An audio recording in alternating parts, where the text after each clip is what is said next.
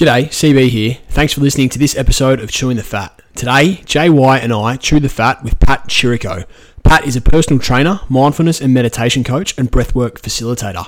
Pat unpacked and demystified the concept of mindfulness, explained how we can easily incorporate mindfulness into our daily lives to literally change the structure of our brain.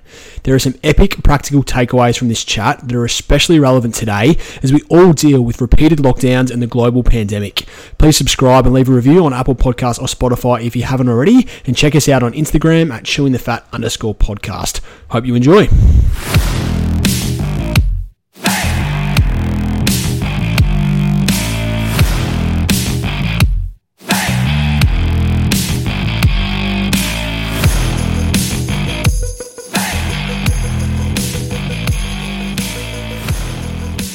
Good morning, good afternoon, good evening, wherever you are listening to the podcast. Welcome to Chewing the Fat. Today we have Pat Chirico, personal trainer, mindfulness coach, and breathwork facilitator. Pat, thanks for coming on the podcast. How are you, mate? Good, very good today. Thanks for having me, guys. Pat, can you? How are you both going? Uh, yeah, both going well, mate. Both going well. We uh, we wish we had the pleasure of catching up with you in person, but obviously lockdown six in Melbourne has uh, has put us back into the Zoom space, which yeah. is unfortunate, mate. But apart from uh, yeah, apart from missing out on that, mate, going going okay. Yeah, can't complain.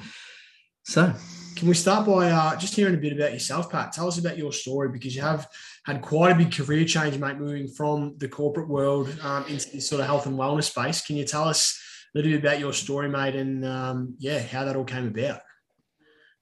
Yeah, definitely. Um, it's been a pretty wild ride coming from the corporate space. So I worked as an accountant for about three to four years uh, in my early 20s. And I knew from about day two as an accountant that it wasn't right for me, but decided to stay for four years.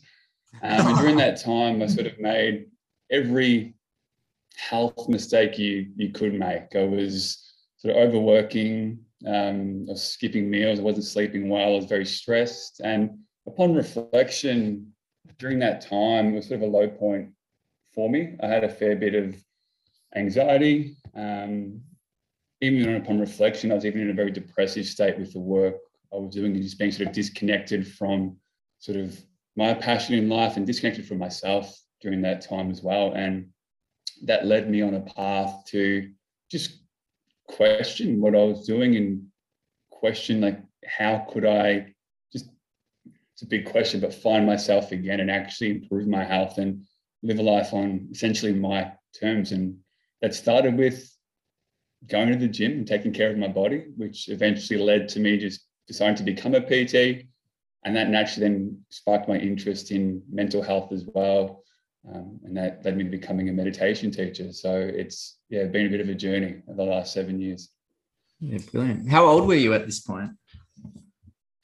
Uh, when I left accountancy, I was 24 okay. years old. Yeah. Why do you reckon it took you from uh, well, after day two, you realised it wasn't for you? Why do you reckon it took you four years, Pat? Because I, th- I think that's something that so many of us do in life. We get stuck in these ruts and stuck in these traps where we know we're not entirely happy, but there's something that mm. stops us making that change. What do you think that was that barrier was for you at the time? Yeah, it was fear. Like I was terrified to make that change. I just spent three years at uni, accumulated a nice chunky HECS debt um, through those three years, and to just throw that all away instantly uh, was a really scary idea, especially when I thought, oh, I've got a really secure job now. Uh, I've got that safety that comes with a secure job. People are, like, my parents are proud of me for having this great job. Um, the income's good. It just felt like it'd be a horrible mistake to let it go. Um, so yeah, there's a lot of fear associated with making that decision, and that fear kept me stuck for a long time. Um, and I, I trust that it wasn't a horrible mistake in the end. Pat. So um, the, it was a super positive move. Hence, uh, hence that we've got to know each other, mate, and we're having you uh, yeah. us today. Um, so, what in the end was it that actually made you take that jump? Um, did you become more self-aware about your physical and mental health at, at that stage, or um, what was the actual trigger? Well, around the last sort of six months of working in the corporate space, um, I sort of really hit a low point. Uh, I remember walking home from the office to the train station, just sort of like breaking down. Some nights, like I was like crying. I was just over it. Didn't want to be there. Um, I just in a really like bad position, and I started to do some meditation stuff and started to feel a bit better just through that practice itself and being guided through that practice.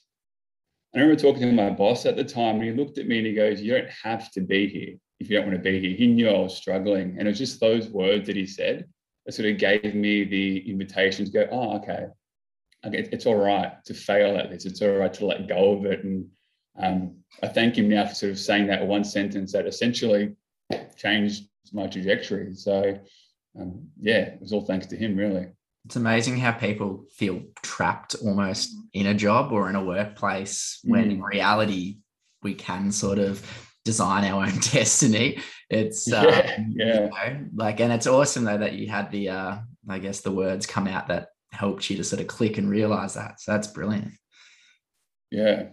It's funny that that one sentence, and as soon as you said it, it landed. I'm like, oh yeah, I don't have to be here. Yeah. Like, what am I doing coming here every day? So, um, yeah, it was it was a real gift for him just to say that one sentence. That's so cool, mate. And so from going to that corporate world as an accountant, now you're you're a man who sort of fulfills many roles. You wear many hats: PT, mindfulness meditation coach, breathwork facilitator, um, lover of ice baths. For some strange, touch on that a little bit later.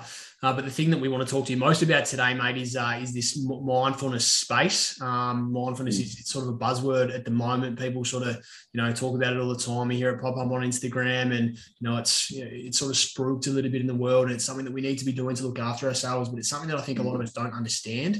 So can we start with just your your definition, mate? What exactly is mindfulness? Um, so we can sort of explore the topic a little bit more from there.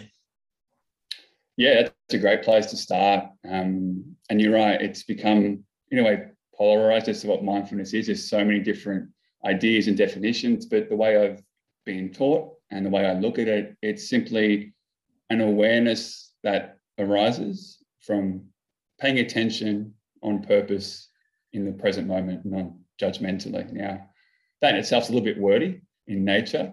Um, but effectively, what we can break that down to is simply just noticing anything in the present moment and not creating a story about it, not getting lost in it, just focusing on it, whether that's your body, your breath, your thoughts, your emotions, your senses, anything that grounds you back in this moment can be used as a way to practice mindfulness anywhere that you are at any time.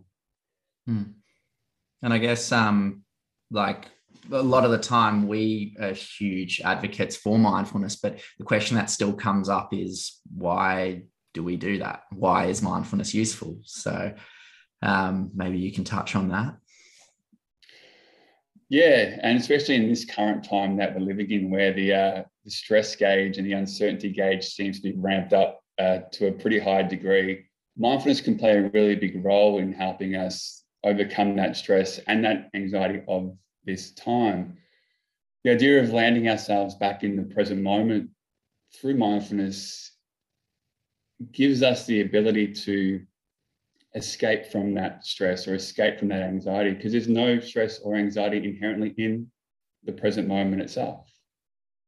So when we can train our attention to come back to the present moment, we can let go of those stories of future worry or past regret that keep us in this cycle of stress and fear. So the more we can train our attention to keep coming back, and it's hard to do. It takes a lot of practice. That's why it's a mindfulness practice, not a not a perfect in any way. But the more we can do this, the more we settle back in the present moment, the more we can overcome our stress and actually just be with whatever is here now for us.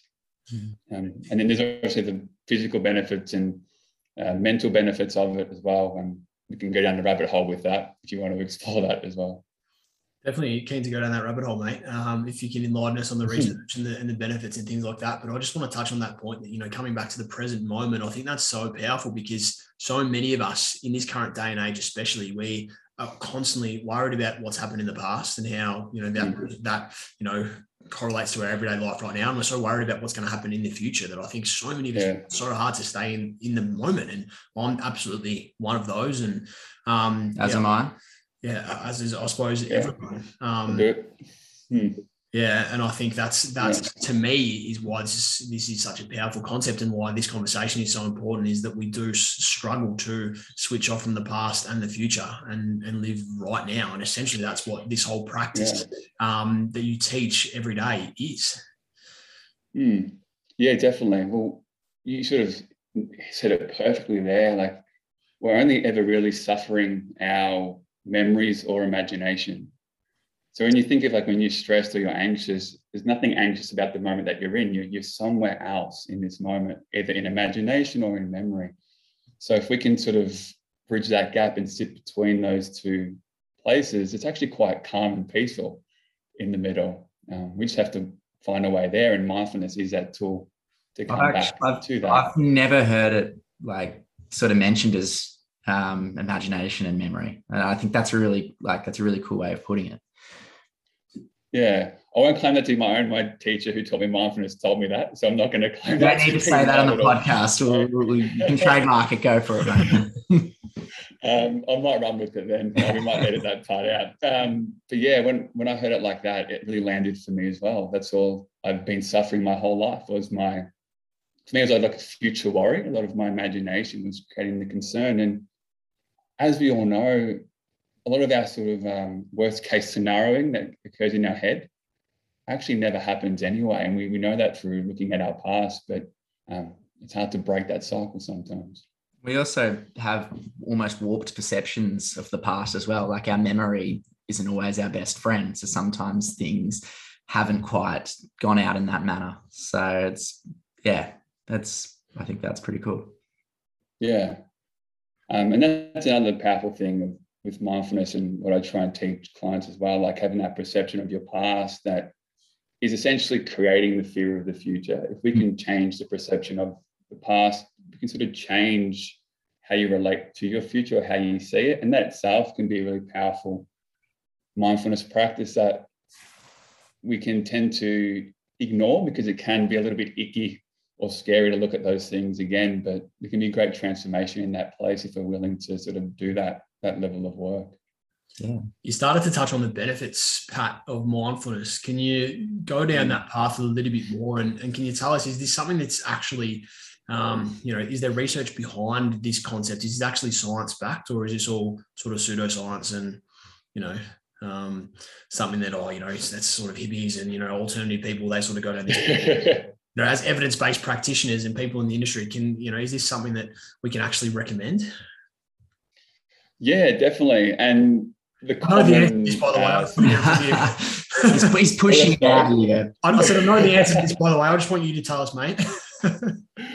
cool. Um, if I miss anything, then jump in, fill in for me, please, if you can. But, um, Chris knows like, everything. there's been a lot of studies that have actually shown um, there's a branch of mindfulness called mindfulness-based stress reduction, MBSR. And a lot of eight week long studies have shown through people receiving that level of training that there's been areas of the brain associated with stress and fear, which is your amygdala, actually decrease in size. So through the act of mindfulness, they're actually becoming more resilient to stress, and that's shown through brain scans. So that in itself, um, but hopefully it's enough to convince anyone to go and try the practice. But when we are in this mindfulness state, when that fear center of the brain is actually decreasing size, our thinking and rational center, that prefrontal cortex, actually stays lit up for longer, can actually help us think our way through these stressful times in a more clear and concise way. Because when we are stressed and we don't have this mindfulness training to fall back on, and that part of our brain switches off, it's hard to make the right decision. It's hard to to just work your way through these difficult times. So from a mental perspective, that's sort of the biggest benefit there that I typically see with people. Um, and from a physical perspective, the decrease in stress through the body, the decrease in stress hormones through the body, keeping blood pressure down, muscle tone down, the whole system just runs better. Immune health is boosted, digestive health is boosted. The list can go on and on when it comes to that there because in stressful states, um, we don't digest properly, our immune system takes a hit and it becomes very difficult to live a very healthy life internally and then externally as a result. You've uh, told us how great mindfulness is, what it is. How can we start? What's the where's the best place to begin actually practicing mindfulness? Yeah, that's that's actually a really good question because I think that's the trap that a lot of people fall into. Um, I'll often ask when I sort of coach a group setting, like who knows mindfulness is good for them, and everyone raises their hands. And who's actually practicing? And maybe one or two keep their hands up and all the other hands fall down pretty quickly. So we know it's good for us but it can be hard to know where to start. And the simplest place to start is just if you take one conscious breath right now just one for 10 seconds you've done it you just practice mindfulness because essentially every conscious oh. breath you take yeah every conscious breath you take is a focusing of your attention there and no longer focusing on your stress or anxiety. You're sort of changing the channel of your own mind. But to extend on that, I would encourage people to use what they have at any time. We can think that we have to have the perfect setting, a quiet room, a candle lit, sitting in some sort of meditative monk lotus position, but you can practice mindfulness wherever you are. Um, and what I often tell people to try and do is use their senses to land in the present moment. So you can be eating a meal, you can still connect to the smells and the tastes and the colors, and that lands you back in the present moment. That can be a mindfulness practice. You could be arguing with a friend or a partner, and you can feel the anger rise in your stomach. You can hear the thoughts in the back of your mind. As you can connect to that, that's you being mindful in that moment. So I'd encourage people just to look for little opportunities through their day to have these like little spot mindfulness practices. And that in itself can keep you coming back again and again to the present moment. And that can be quite transformative over time. For me, I think this is going to be one of the biggest takeaways from our chat is what you've just said that we can literally practice mindfulness anywhere um, you know, in any space, in any context, at any stage of our day, at any stage of our lives. And it doesn't have to be this really formal um, thing where we take 10 or 15 or 20 yeah. minutes um, to do a meditation, for example, or a guided sort of yeah. session. Um, and that probably leads me to my next question, Pat. Mindfulness and meditation sort of get um, put together in this sort of same basket, but there is, mm. uh, and although they can be sort of the same thing and, and working towards the same objective, um, there is a difference between mindfulness and meditation. Is that correct? Yeah, there, there is. Mindfulness is sort of one form or a branch of meditation, meditation sort of being the umbrella term. But there are so many styles and types of meditation. The list goes on and on and on. And mindfulness is more of a practice that can be utilized, as we said, anytime and anywhere. Where meditation itself, like more traditional styles of meditation, they are a bit more formal in nature. Um, but we don't have to have that formality when it comes to mindfulness. Mindfulness is its ability to be used, as we said, in any moment of the day. It's always with us. Um, so yeah, they are very different in nature, and we do get the two quite confused. I think what happens when people hear meditation, they have, I think it's like there's a religious or spiritual undertone to it, and that scares them away from it sometimes. But mindfulness doesn't have that associated with it, and it's a lot more accessible for people to yeah separate the two. I think that's where personally I, you know, have gone wrong in the past where I used to spend 10 minutes every day doing a formal sort of mindfulness meditation using a, you know, mm. a Headspace app or, or, something like that. And um, oh, I think it was beneficial. You know, I definitely did. It's something I looked forward to and I felt better afterwards. But, you know, for that 10 minutes, even if, you know, I'd be in the present moment and I'd be calm and I'd feel better for a short time afterwards, it wouldn't stop the fact that for the other 80 or 90% of the day, I'd be worried about the past or worried about the future. And it's like, well, is that the most effective thing? Um, whereas now, personally, and I'd love your feedback on this, you know, I don't do these formal meditation and mindfulness practices anymore, but, you know, we'll try to implement this throughout the day, whether it's um, I heard another podcast that, that you were on, um, Pat, where you know you're driving home from work and you just pay attention to, to what's going on around you, whether it's you know counting yeah. trees on the side of the road or noticing the colours or seeing what you can hear. And you know, for me, even if it's just you know listening to a podcast, then for that half an hour, hour, I'm I'm just listening to the podcast and I'm not worried about work or I'm not checking Instagram or I'm not, you know, scrolling the news to see what the latest coronavirus restrictions are or, or whatever the case may be. And just constantly trying to yeah at different times throughout the day be completely present in that moment rather than um, taking time aside, which can be a stress in itself to say, oh, I need 10 or 20 or 15 minutes to, to go and take this time out of my Yeah. day to practice in meditation. Mm. Yeah, definitely. I completely agree with what you said there. Um, like there's nothing wrong with a formal formal practice, but um, I have a lot of people or clients who will come to me having practiced a formal practice with like a Headspace app or a Calm app, and they're using it as like an, an escape mechanism or a release valve to the stress they're feeling before they go back into the stress that they've been feeling for the day. So it's not really solving the issue. And like you said, because of that time constraint, it just creates more stress in the actual practice itself. Yeah. Um, there's a real benefit to like what you said there, listening to that podcast or turning off the news and just finding those pockets of presence through the course of a day. You can do one 10 minute practice, but you can do 50 one minute practices through the course of a day, and that's going to have a lot more benefit long term um, in terms of just landing back in that moment. And you can probably feel like, how do you feel when you're having those smaller mindfulness gaps in the day? Does it change your outlook on the day? So much better, like significantly better. Literally, just this morning, I caught myself doing the opposite. I was making some toast and packing my bag for work and reading an article on my phone all at the same time.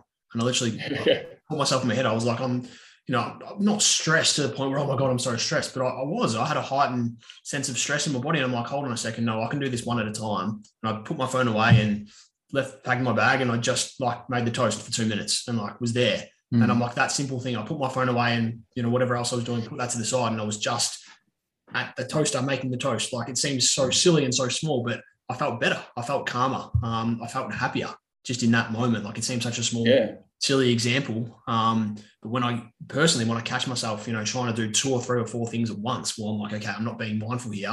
I have this heightened sense of stress and I'm not as happy. Mm. Yeah. Um, yeah, hit the nail on the head. Then you look at it from a mindfulness perspective of like focused and sustained attention. When we're multitasking, we think we're focusing on everything pretty well, our attention is actually moving so quickly through a number of different things that it's actually creating a lot of stress in the system. We're just not aware of it. So to catch yourself in that moment this morning and go, okay, cool, I'm just going to make this toast.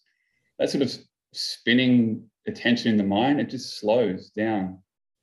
And once it comes to a stop, there's nothing but calm and happiness, like you said, just waiting there for you. It's so close to us, it's like to grab onto, um, but we just keep missing it throughout the course of the day. Um, one of our previous episodes, Chris, you mentioned in regards to practicing mindfulness, it's like brushing your teeth. Like you're not going to brush your teeth once a week or once a month, or even when you start to get a gum disease, you're going to brush your teeth every day for a set period of time. And it's kind of like that's how since then I've looked at the practice of mindfulness. It's not just to me the sit down 10 minutes here in this block you know try to knock it all out in one day. It's sort of those constant little bits during the day throughout. To catch hmm. yourself to sort of you know regroup. And when i used to practice or when i first started practicing meditation i used to get more stressed worrying about or that 10 minute block like I used to try to find this time in the day. And it didn't matter if I scheduled it or not. I'd have notifications going off my phone reminding me it was time to meditate, which would stress me more. And then when I finally did meditate, I'd kind of come out of it and be like, oh, I feel great. And then be stressed 10 minutes later. Whereas, you know, very similar to what you did this morning, Chris, it's the practice, I guess, frequently, those are those frequent little bites I found have really helped keep me I don't want to say calm, but help me sort of just to, you know, regroup, just refresh and, you know, get back to what I'm doing in that present moment. Is that, I guess, sort of a, a, a positive way to think of it? Um, would that be how you think? Um, I guess mindfulness could be practiced more so than just that sort of clunky, uh, yeah, set blocks to start with, especially for a beginner. Because sometimes beginners do sort of like to program it in like that. Do you think it's something that they can start with? Yeah, definitely. I think that's a really positive way in to just use those smaller windows of time, even if it's just 30 seconds of pausing and just focusing on what you're doing for that 30 seconds to 60 seconds. Um, we can try and force that 10 minutes or force that 15 minutes in, and it becomes like a to do list item. Is my mindfulness check it off for the day, even if we didn't feel calm at all, at least I did it. I mean, we just tick it off. So I think, and that can be really hard to do when you first start, like just sitting for 15 minutes in stillness, especially if your mind is racing, that can feel really uncomfortable. So it's okay to bring it down to 30 seconds of breathing or a minute of just watching the toast and the toast or whatever it might be. Um, yeah, you can create the practice around your needs in that moment. So I definitely agree with you there. Uh, if you need smaller windows of time and you want to make it more informal, yeah, go for it. I think that's the best way in for a lot of people. Mm. Um, yeah, especially during this time where there can be so much noise coming at you. Yeah. What do you say, Pat, to people that would tell you that they really struggle to clear their mind or that they think they, mm. they find themselves constantly distracted when they're trying to practice mindfulness? Yeah, um, touch on the distraction side first, because that comes up all the time um, with people. Uh, we tend to think when there's distractions, we've failed our practice or we were not meant to get distracted. But distractions are part of the practice. And I always talk about the idea it's like being in the gym, each distraction is a rep. If you get distracted and you can bring your attention back, that's a rep. And the more distractions you have, the more reps you can do, and the stronger your attention becomes over time. So early on, um, if there's a lot of distractions present, awesome. That's great. Like use that as a way to train your attention more and more. Welcome them in because they can provide a pivotal part of our practice. So there's that importance with distractions. That don't mean you failed in any way. And the thing that distracts us most is typically our mind, getting lost in thought. We're trying to sit there and clear our mind. And the more we try and clear our mind, the more thoughts come in. It's like that idea like, don't think about a gorilla, and all you can think about is a gorilla. Like, we try and stop our thoughts, more thoughts just naturally come in. Um, what I'd say for people to try is not to try and stop their minds in any way, to try and wrestle their minds. The mind has been built to think. It's the nature of the mind to think like it's the nature of the sun to shine. We're not going to stop the sun from shining. We're not going to stop our minds from thinking, but we can actually work with the mind. So if we notice thought, if it's really loud in there, can we become curious as to why we may be thinking these thoughts? Can we investigate them through mindfulness? Can we actually use our thoughts as the object of our mindfulness. So rather focusing on the breath, I can focus on my thoughts and noticing them coming in and out.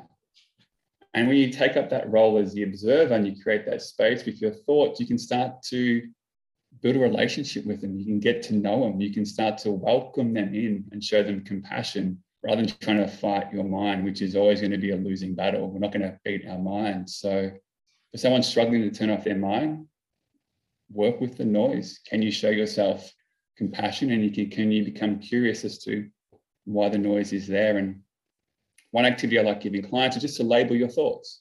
Whatever thought comes into your mind, label it. Planning, worrying, remembering, and that can help you declutter the mind a little bit as well and work with it. Cool. As a mindfulness teacher and mindfulness coach, Pat, how do you actually structure your work? I mean, are you seeing clients one on one? Do you do group sessions? I mean, how do people go about working with a mindfulness coach? Yeah, so from a group um, perspective, people will come in and we'll just do a meditation together and we'll just run them through the practice. Uh, but when it comes to working one on one, my objective is to sort of tailor the practice directly to the person's needs. So we'll often talk about perhaps what they're feeling at the moment, what they're going through, what they might be struggling with in their life. And we'll build a practice around that. So the mindfulness practices I do with people are typically around emotions and actually becoming more mindful of how they're feeling, mindful of what that's sort of creating in their life, and then actually working with that um, through meditation. And emotions are something you can actually focus on in your mindfulness practice as well, which can be quite quite powerful. What um when you work with someone, how do you sort of gauge their progress? So I guess like the PT example, like we can sort of see people getting stronger mm. or you know getting fitter. How do you actually sort of make sure your client is progressing, and how do you like how do you explain that to them? That's a brilliant question because it's extremely subjective, um, and I always tell them like you might not see it for the longest time, or we might not even notice that it's actually occurring. Because as we actually release like emotions through mindfulness or as we like learn to work with them the thoughts that are associated with them just fall away. So you don't even know that things are changing. It's more of an automatic process. But for me i'll gauge it. Typically a client will maybe in their fourth or fifth session i'll say what's been going on for you this week? And say oh nothing. Everything's sort of been all right. And at that moment I'm like oh okay there it is. Um, and after a couple, yeah, and after a couple of weeks when they've brought nothing up, I'm like, I think you've nailed it. you've got it. Like, you don't need me anymore. Um, and it's in those moments where all of a sudden you're getting through the day and realizing, whoa, okay, I'm not nearly as stressed as I was, or this big event occurs, and like, oh, that didn't stress me out. Like, what's happening here? It's in those moments you can sort of realize, oh, things might be shifting and I'll see it when they come to me and say, This all happened and I felt fine. I'm like, Okay, well, I think you're good. I think you've got this. Yeah, nice. Um, that's mm. really cool, mate. That's that's really cool because yeah, I think that's a great question, Jay. Why it's not as obvious as you know I've lost five kilos or I've bench pressed hundred yeah. kilos or whatever the case may be. Um, but yeah, that's that's super cool to see, mate. It must be really satisfying, obviously, especially coming from the corporate world and and then you know coming into this space and then seeing you know the change that you can make in your clients. Pat, that uh, must be a really cool feeling, mate. Yeah, it does feel it's extremely rewarding to see that change that occurs in there. And all I can do as a mindfulness teacher is just sort of point them in the in the direction. It's up to them to do that work and take that time to look within and make that change. So when people do that, like I'm just feel so grateful that I could show them that path and it's amazing to see someone actually walk down that path.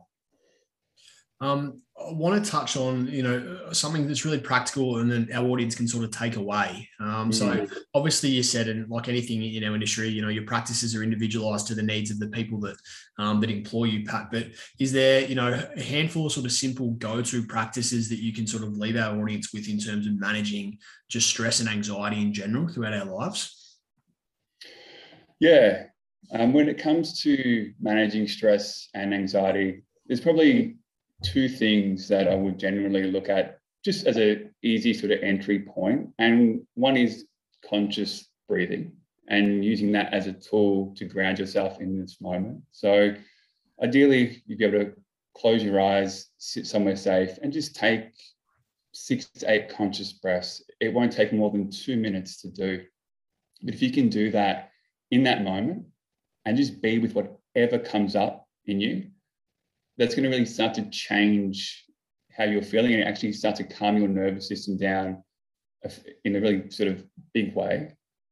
Those people who struggle to actually find that stillness, I'd encourage using movement as a mindfulness practice.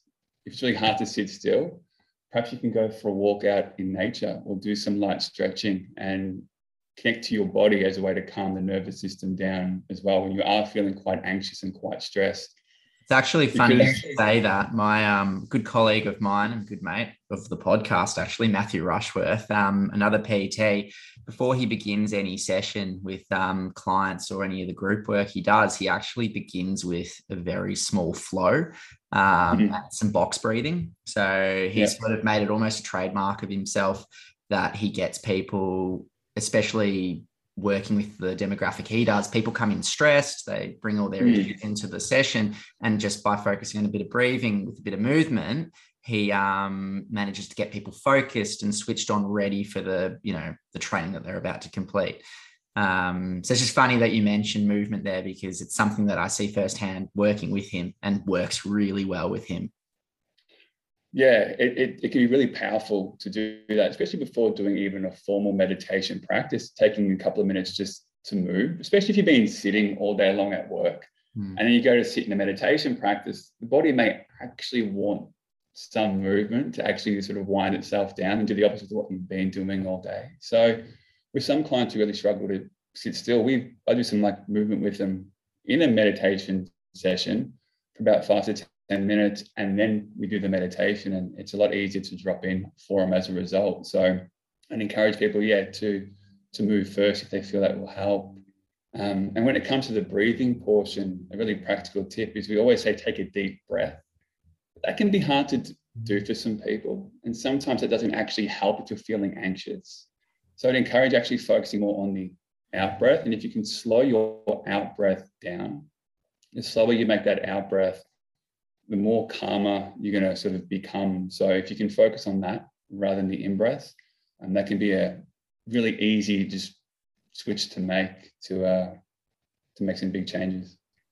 Obviously, um, we're going through a pretty tough time in general all around the world at the moment, Pat, and especially here in Melbourne. We've just hit, you know, unfortunately, 200 days in lockdown last mm. week, lockdown number six. It's it's something a lot of people, uh, uh, you know, understandably struggling with, and we're struggling to see an endpoint and, and a way out of this. And it's, it's having a massive effect on, on the mental health of everyone around Melbourne. I mean, you've given us some great advice already on generally how to deal with stress and anxiety and how we can use mindfulness to, in, you know, increase our, our mental and our physical health. Um, do you have any more thoughts on on lockdowns at the moment, not from a political point of view, but just from you know how we can how we can sort of work through this tough time, mate? And um, you know, anything else yeah. specifically? Any other advice you have specifically for um, for Melburnians, um, especially as well as yeah. it's all around the world, um, to get through what we're going through at the minute?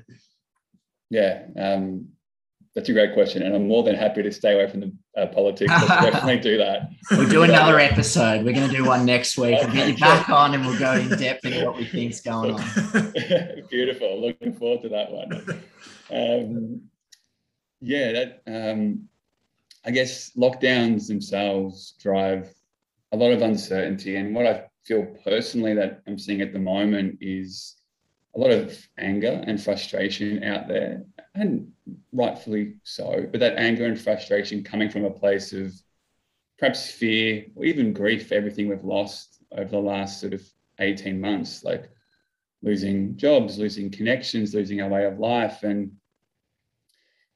I feel it's going to be our ability individually and collectively to actually sit with these feelings through a mindfulness practice and actually get to the root cause of that there. So, can we sit with our fear? Can we sit with our grief and just mindfully be with it as if it was like a child you're tending to? Can you show how you're feeling and show yourself for that compassion, that kindness, that tolerance for whatever it is you're feeling? And the more we can honor those needs within ourselves, um, the more we can let go of those emotions, I feel the better we'll be able to respond to the world because this might sound a little controversial, but like the situation itself never creates the stress. It's the emotions in us and the response to those emotions that creates the stress. So if we can work with what's going on internally, we can change how we respond to the external. So mindfulness also gives us the ability to, to do that. And given how tough things are right now, that's not easy to do on your own. So if you need to find that support, um, I encourage everyone to yeah, just seek that support that you need because you don't have to feel those feelings on your own. Nice. Um, Pat Chirico um, at Instagram is one of my favorite pages, and we'll mm-hmm. link this in the show notes. We've got not only um, some incredible resources around mindfulness and everything we've spoken about today, um, you're also very, very entertaining and taking a bit of a light-hearted approach to what's going on in the world at the moment, mate, which I think is very, very important because we've got to see humour um, in bad situations as well. But as I touched on a little bit earlier, one of the themes of your Instagram, Pat, is ice baths. Um, now, whether you just really enjoy being uncomfortable and torturing yourself, mate, or is there some sort of link between getting in freezing cold water, mate, and, and putting yourself through that and, and this whole mindfulness meditation practice that we that we speak about? Yeah, um, I, I do enjoy them in a really weird, crazy way. Maybe I do a sucker for punishment. I'm not too sure what that is. Um, but when it comes to like the mindset, mental, uh, sorry, and the mindfulness stuff, I do feel it's a really powerful way for me to practice, sort of sitting in that discomfort and sitting with those thoughts and actually again, going back to that word compassion, offering myself compassion in the ice bath. Like my mind is screaming, my body is saying, "What, what the stuff are you doing?" And if I can just find that presence and that compassion, then that's a way for me to train that mindfulness muscle and just sit with what I'm feeling. Um, so yeah, um, I don't know if that's if I'm normal in doing that, it might be a bit weird, but uh, I use it for that for that mindset perspective. Yeah, you do look a bit like Wim Hof, so a young Wim Hof. so it's sort of it I'll, makes I'll sense. take that. Yeah. I'll take that. um, okay. Pat, just quickly, we are uh, coming up to footy finals. So, question that's been on my mind the whole time is: Are you a football follower? Big football fan. Who do you follow? Unfortunately, I follow Carlton. Oh, okay, all right. Well, Been sorry, sorry Been for rough. bringing that up then. But do you have a uh, do you have a tip for uh, September? Who's going to take it out? Well, I, I did like Geelong until there's a couple of injuries they sustained, but I'm really I'm really hoping they they get up. Um, Chris likes I live Geelong with players, it. so yeah, I know Chris. Yes, that's right. And I live with a very passionate Geelong supporter. So um, just for the sake of the whole household, I really hope they come through and, and they win because after last year it was pretty quiet for a couple of days in the house. So I'm hoping they get up.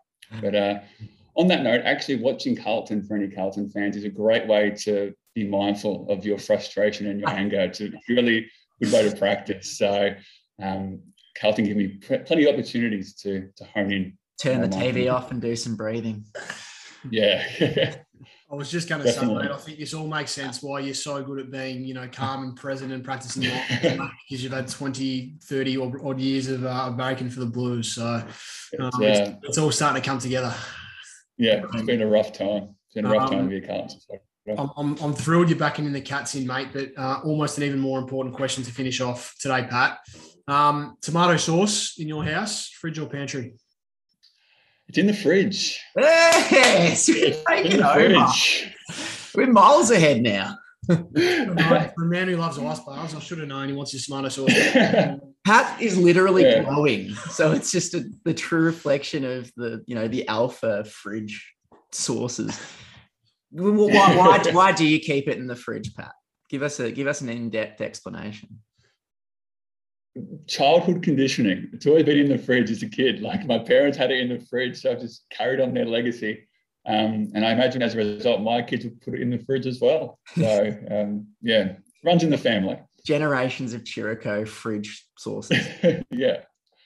Yeah. Nice, good answer. Used to be meltdowns as a kid. Like if we'd come home and it, it wasn't in the fridge, we'd all melt down. Like we wouldn't know what to do with ourselves. So um, yeah, used to be a big traumatic thing as a kid. Apart, apart from keeping your tomato sauce in the wrong spot, Pat, we uh, really appreciate you having you. Um, you're honestly a, a very wise and intelligent man, and, and someone I definitely have a lot of respect for and look up to, mate. So I really appreciate you being generous with your time, and I think there's uh, a whole bunch of really, really cool practical takeaways for the Chewing the Fat audience um, from today's episode, mate. So um, yeah, thanks once again, Pat. No worries. Thank you so much for having me. And uh, yeah, hopefully um, people can get a small little nugget from this episode and begin their practice. That'd be amazing. Sure, they will. That was brilliant. Thanks, Pat.